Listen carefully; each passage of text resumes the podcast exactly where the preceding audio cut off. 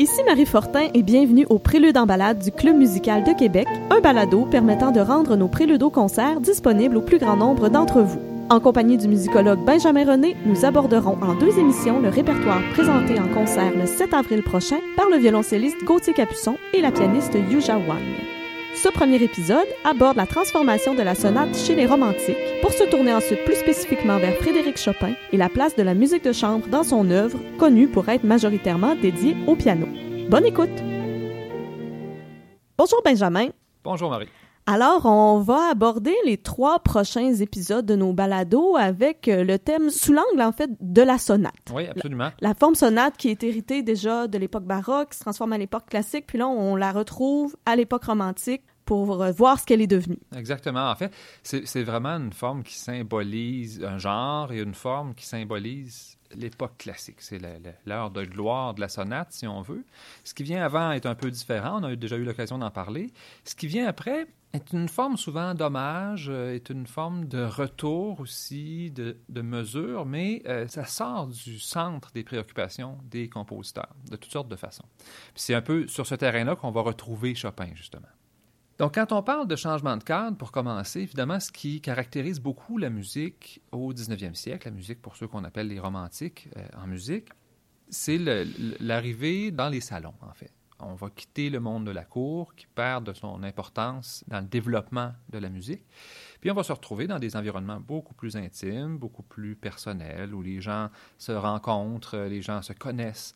On, on arrive avec des œuvres qu'on présente pratiquement à des amis qui sont souvent assis de chaque côté du pianiste, si c'est un pianiste ou des musiciens. Donc, il y a une espèce de proximité qui est complètement différente. Donc, c'est sûr que la, sonate, avec son côté très construit, très rhétorique, très organisé, si ça fonctionnait parfaitement dans un cadre très organisé, très construit, très protocolaire comme la cour, bien, dans un salon, c'est moins évident. Donc, c'est une première chose qui fait en sorte que les compositeurs qu'on dit romantiques ils vont être moins attirés déjà parce que c'est le plus loin de leurs préoccupations. Bon, après, c'est sûr qu'on entre dans une ère aussi où l'expression, une expression personnelle, euh, est assez importante. Donc, c'est sûr que d'aller vers des formes plus simples, des formes un peu plus euh, un peu plus courtes aussi, souvent, ce qu'on appelle généralement des pièces de caractère, mais c'est une façon d'aller directement à l'expression, de se concentrer sur cet aspect-là. Donc ça aussi, ça va, être, ça va être un élément qui va faire en sorte que la sonate va un peu, disons, sortir du radar des compositeurs, puis il y a finalement quand même l'espèce de spectre de Beethoven qui flotte un peu au-dessus de tout le monde. Les dernières sonates de Beethoven sont des monuments. Euh, il est devenu lui-même une espèce de grand monstre sacré. Donc, pour un jeune compositeur qui aurait à, décider de composer une sonate, euh, disons que la marche est haute d'une certaine façon, puis le, poids sur les épaules est important. Donc, qu'est-ce qu'on qu'est-ce qu'on fait après Beethoven? Euh, donc, puis bon, il y a toutes sortes de pistes. Donc, soit on fait autre chose, c'est l'idée des pièces de caractère. On va, on va pouvoir en avoir un exemple avec l'introduction polonaise de Chopin, qui est dans un cadre de musique de chambre, mais qui est vraiment cette idée-là de pièces de caractère. Soit encore, on va disons, euh, poursuivre l'espèce de quête de Beethoven d'étendre un peu les formules de développement, d'aller plus loin, d'extraire encore plus des motifs, donc de développer encore ce cadre-là de la sonate. Ce que Liszt va faire, par exemple, avec sa grande sonate en si mineur, cyclique, très, très intégrée, très organique. Ou soit, et ça aussi, ça arrive assez souvent, soit les compositeurs romantiques vont composer des sonates parce que c'est une espèce de façon de se mesurer au grand modèle du passé, mais avec une espèce de déférence. Donc, ça va être des œuvres qui vont souvent être très sages, beaucoup plus sages en réalité, par exemple, que le dernier Beethoven, donc beaucoup plus sages sur le plan formel, sur le plan de la construction, puis qui seront souvent pas des œuvres centrales. Si on pense aux sonates de Schumann ou aux sonates de Chopin, c'est des bons exemples de ça. C'est pas là que leur génie se déploie particulièrement. C'est des œuvres qui sont réussies, qui sont maîtrisées, mais on va trouver l'essence de ces compositeurs-là ailleurs. Donc la sonate pour violoncelle et piano de Chopin, un peu comme ces sonates pour piano, va avoir cette espèce de place-là. Donc, une grande œuvre, mais c'est peut-être pas là qu'on découvre le, Chopin qu'on connaît ou le Chopin qui a passé à la postérité, finalement. Mm-hmm. ben justement, les sonates de Chopin, c'est un bon exemple de, de son œuvre, c'est-à-dire qu'il existe quatre sonates, trois pour piano, une pour violoncelle et piano. Donc, on a comme la proportion de son œuvre pianistique versus son œuvre de musique de chambre. La sonate pour violoncelle et piano va peut-être être abordée euh, un petit peu plus tard dans l'émission, mais comment est-ce que ça se distingue ou que c'est similaire, toutes ces sonates-là, chez lui? Ben, Chopin, c'est un exemple parfait de ce qu'on appelle un compositeur pianiste. Donc, c'est un compositeur, mais c'est surtout un pianiste. Et quand c'est un compositeur, mais c'est un compositeur qui écrit pour le piano. Donc, c'est pas un compositeur qui va avoir fait des symphonies, des poèmes symphoniques ou des quatuors à cordes. S'il y a une œuvre de Chopin, mais il y a du piano dedans. Mm. Ça, c'est d'abord une chose à mettre au clair. Et dans la très, très, très grande majorité des cas, il n'y aura que du piano un peu de piano avec orchestre. On ne s'étendra pas sur l'orchestration des concertos pour piano de Chopin, là, où l'orchestre a une espèce de rôle de figuration euh, mhm. presque insignifiant. Mais c'est vraiment quelqu'un qui écrit pour lui-même, qui écrit pour le piano. Donc la musique de chambre, dans ça, arrive d'une façon assez marginale. Qu'est-ce qu'on a? Bien, on a cette musique-là pour violoncelle et piano, parce qu'il a eu des très bons amis violoncellistes. On y reviendra euh, tout à l'heure. Quelques leaders sur des textes de poètes euh, polonais puis ça, fait pas mal de tour, euh, finalement. Euh, c'est extrêmement euh, marginal. Mais cela étant dit, on trouve là un Chopin en contrôle, mais on va le voir aussi, un Chopin, en particulier dans la sonate, qui travaille fort, parce que le, le, violoncelle vient un peu piquer des choses à la partition de piano, puis il faut qu'il trouve une façon d'écrire pour le piano dans ce cadre-là, puis de laisser des belles mélodies euh, au violoncelle. Donc, on sent quand même une espèce d'inconfort qu'on va pouvoir retrouver un peu euh, dans ce travail-là, qui, où il doit se retenir dans l'écriture pour le piano. Mm-hmm. Donc, qui sont ses amis qui l'ont interpellé plus vers le violoncelle que vers les autres instruments? Il y, en a, il y en a deux. Un qui arrive assez tôt dans son, dans son parcours, qui est le prince Radzivil, qui est un, violoncelliste amateur, probablement assez, euh, assez compétent quand même, parce qu'on va voir que l'introduction est polonaise, c'est pour lui et sa fille là, que ça a été écrit. Donc, s'il peut jouer cette musique-là, il, sait quand même jouer là. Donc, c'est pas, pas quelqu'un d'incompétent. Et un autre violoncelliste qui va rencontrer euh, à Paris, une fois qu'il va être installé à Paris, qui va, qui va devenir un très bon ami, qui s'appelle Franchhomme qui va avoir une importance, en particulier avec la sonate et tout ça. C'est avec lui qu'ils vont créer la sonate. C'est un peu lui qui va être son conseiller dans, l'écriture pour le violoncelle et tout ça. Mais euh, probablement que si ça n'avait pas été de ces rencontres-là, euh, on n'aurait peut-être pas la même empreinte dans sa production.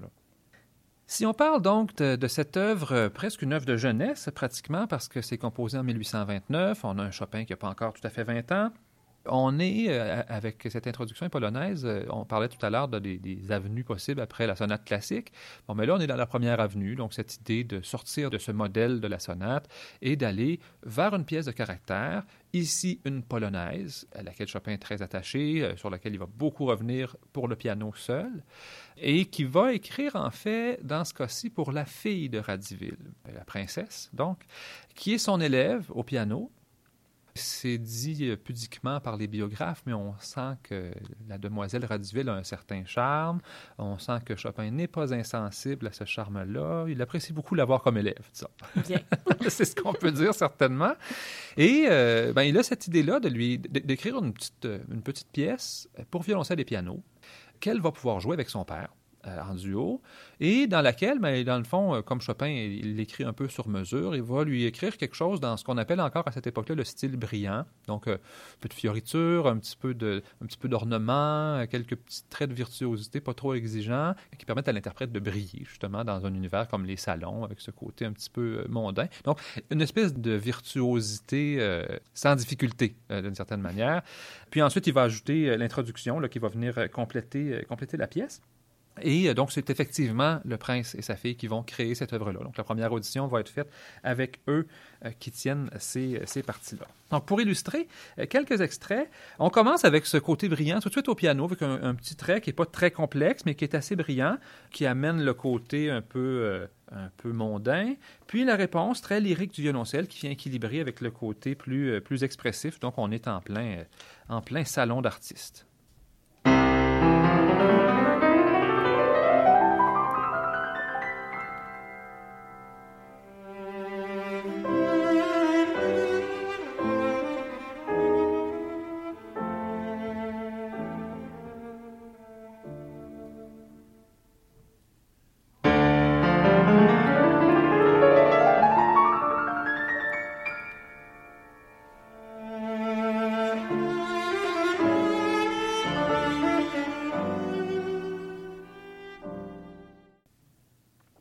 Éventuellement, bon, on a un petit côté un peu euh, décousu du récitatif presque. C'est vraiment l'idée de l'intro. On se met, on se met en route.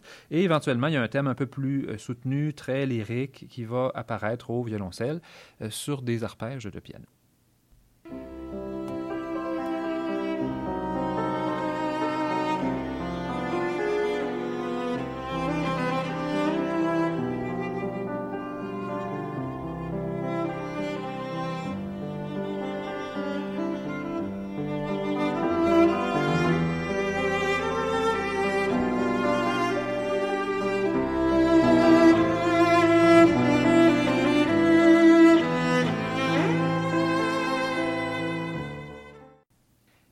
Bien ce qu'on disait tout à l'heure de, ce compromis qu'il faut faire pour donner une belle mélodie à l'autre instrument. Exactement. On se croirait dans un nocturne pour piano où la mélodie a simplement été confiée à quelqu'un d'autre. on sent bien que Chopin devait se retenir, euh, il devait s'attacher la main droite dans le dos là, pour, pour jouer cette musique-là. Euh, finalement, c'est la polonaise qui va s'installer. Le rythme change complètement. Donc, le côté, le côté plus fougueux va apparaître sous les accents euh, du violoncelle, puis ensuite en dialogue avec le piano.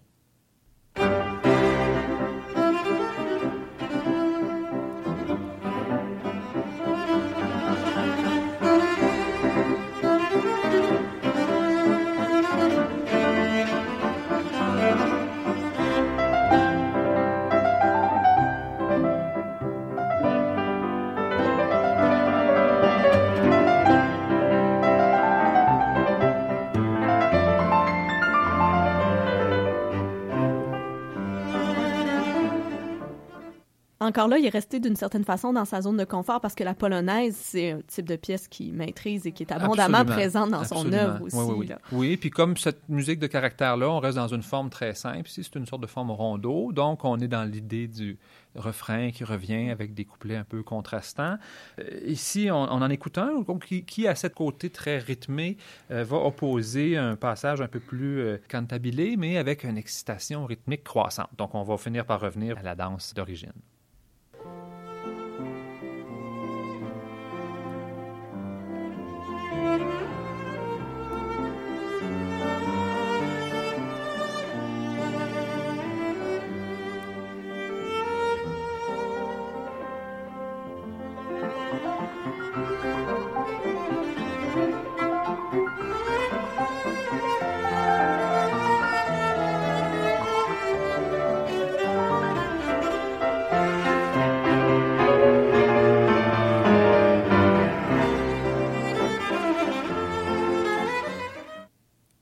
Donc là, on est allé faire un tour pour voir qu'est-ce que les compositeurs romantiques pouvaient faire d'autre que des sonates. Alors, on, revient de notre détour et on se ligne sur la sonate pour violoncelle et piano. Absolument. Donc, cette fois-ci, ben, c'est justement cet exemple de sonate qui se plie assez humblement au modèle classique. On a les quatre mouvements dans un ordre qui est souvent celui euh, adopté par Beethoven, par exemple, euh, avec une manière de faire les développements thématiques, euh, des enchaînements tonaux qui sont là aussi. bon, c'est Chopin, c'est peut-être un peu plus un peu plus olé olé sur le plan harmonique que, chez les classiques, mais euh, ça reste quand même pas l'élément central.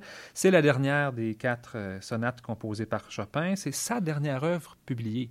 Donc, euh, c'est la dernière œuvre de Chopin, toute catégorie confondue, qui va être éditée. Il termine la composition de cette œuvre-là, qui a pris quand même un certain temps, pris quelques années à en venir à bout. Ça lui a demandé beaucoup d'efforts. il l'a dit, il écrivait dans une lettre à sa sœur qu'il avait l'impression de composer peu et de raturer beaucoup. Donc, on comprend que c'est difficile d'ajouter un instrument puis de venir un peu jouer dans, cette, dans cet univers du piano, finalement. Euh, donc, c'est le moment de la séparation avec Georges Sand qui a été très difficile pour Chopin euh, autour de toutes sortes d'intrigues familiales un, peu dérangeantes et tout ça. Puis, il va, il va très, très peu euh, écrire après ça. Il est assez faible, assez malade à ce moment-là. Le dédicataire, c'est euh, Franchomme, euh, donc son ami violoncelliste. Ils vont créer l'œuvre ensemble lors du dernier concert de Chopin à Paris en février 1848. Donc, c'est durant ce, concert-là qu'ils vont le créer. Il n'y aura pas d'autres apparitions publiques de Chopin.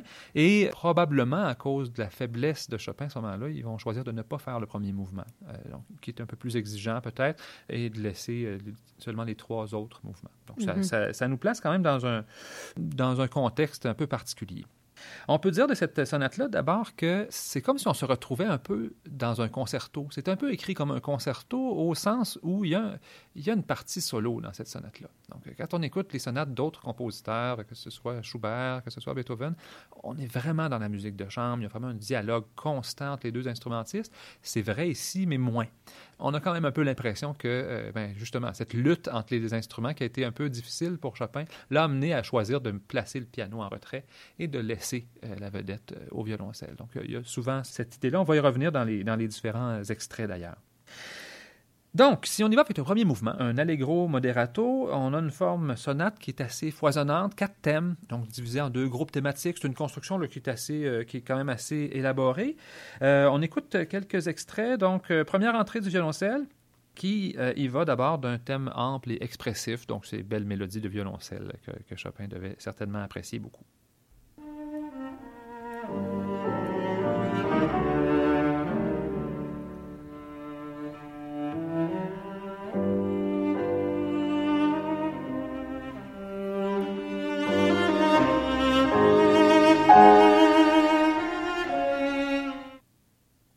Dans le même esprit, on va avoir une deuxième idée qui va arriver, qui va brièvement euh, pencher vers le majeur, puis va finalement revenir à la tonalité mineure. Donc on reste dans cette atmosphère un peu plus euh, sombre.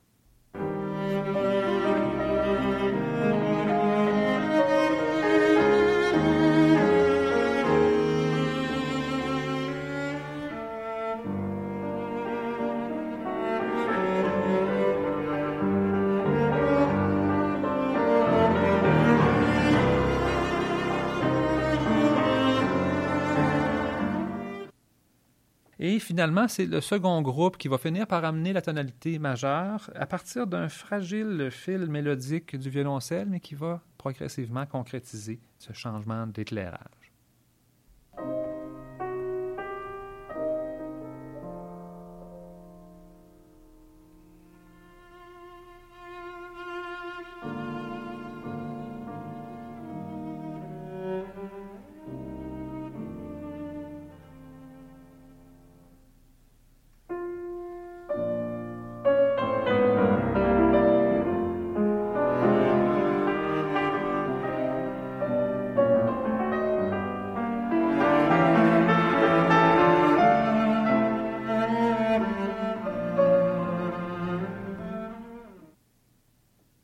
Dans le même mouvement, on va écouter un extrait maintenant qui montre un peu cette espèce d'idée de concerto par un passage où les deux instrumentistes semblent être dans une espèce de, cadence de soliste dialogué, comme si on était dans un passage un peu ad lib, un peu avec un, côté un peu improvisé, avec des traits un peu virtuoses. on pourrait tout à fait être dans une cadence de concerto.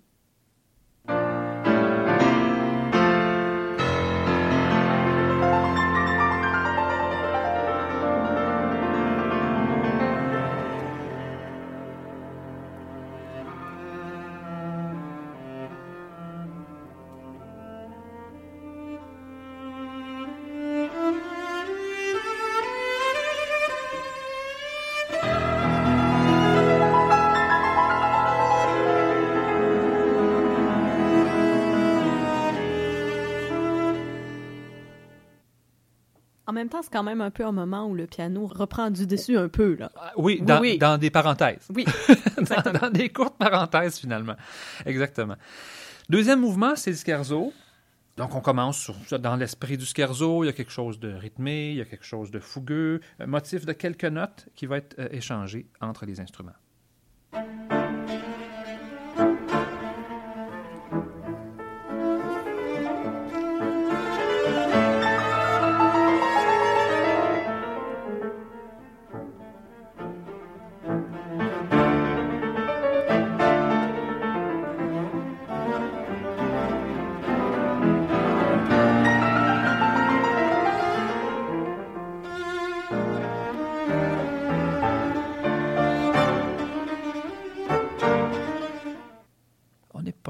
Du rythme de polonaise quand mm. même avec ça ici. Donc, c'est un scherzo, là, mais euh, ça sonne un peu autrement.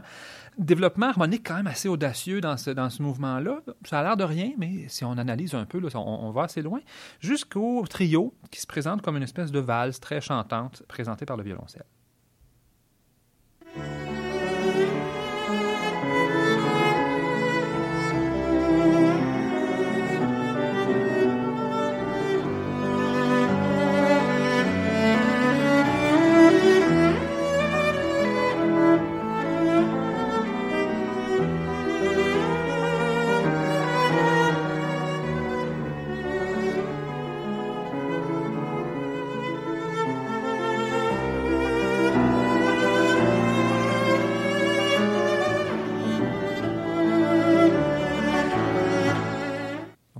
Petit moment d'émotion au centre de ce scherzo. Mais c'est quand même une œuvre qui compte des mélodies emblématiques pour le répertoire de violoncelle. Ah, absolument, oui. Chopin est un moulin à mélodies extraordinaires. c'est vraiment... Euh, bon, c'est sa passion du bel canto, c'est tout ça, mais donc là, sa difficulté ici, c'était pas de trouver des belles mélodies, c'était de savoir qui va les jouer. Mm-hmm. on comprend avec les extraits que c'est le violoncelle qui en a beaucoup, beaucoup hérité, bien entendu. Euh, justement, euh, mouvement lent, qui dit mouvement lent, dit euh, mélodie, évidemment. Et là, ici, quand même, il y a un équilibre. donc, on a cette mélodie parfaitement chopinesque, pleine de roubateaux, pleine d'expressions, mais vraiment dans une espèce d'échange systématique, de dialogue constant entre les deux instrumentistes.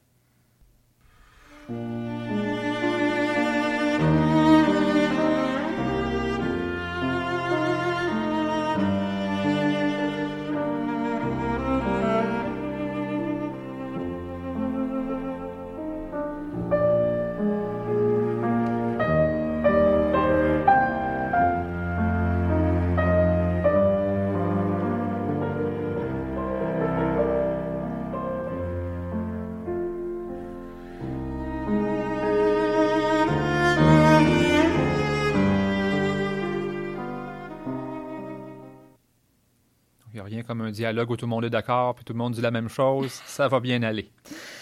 Ça se termine sur un autre, un autre mouvement rapide, un rondeau, comme très souvent. Donc, encore une fois, cette espèce de refrain couplet. Le refrain en question est sur une espèce de rythme de tarentelle assez enlevant quand même.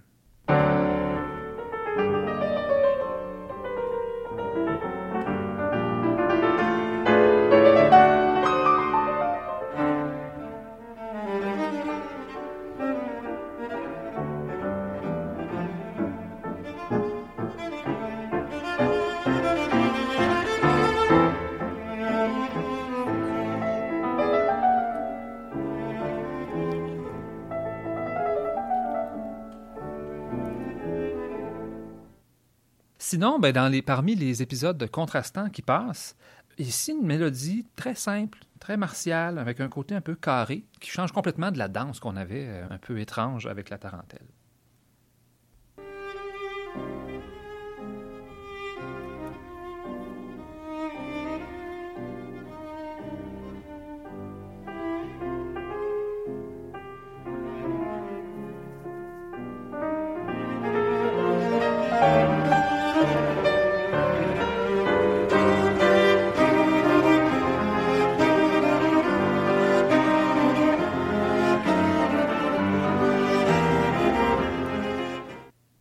Et finalement, un autre épisode qui va un peu combiner les deux. On a le côté un peu plus carré, un peu plus martial, puis on a le côté un peu plus dansant qui vient de se mélanger un peu.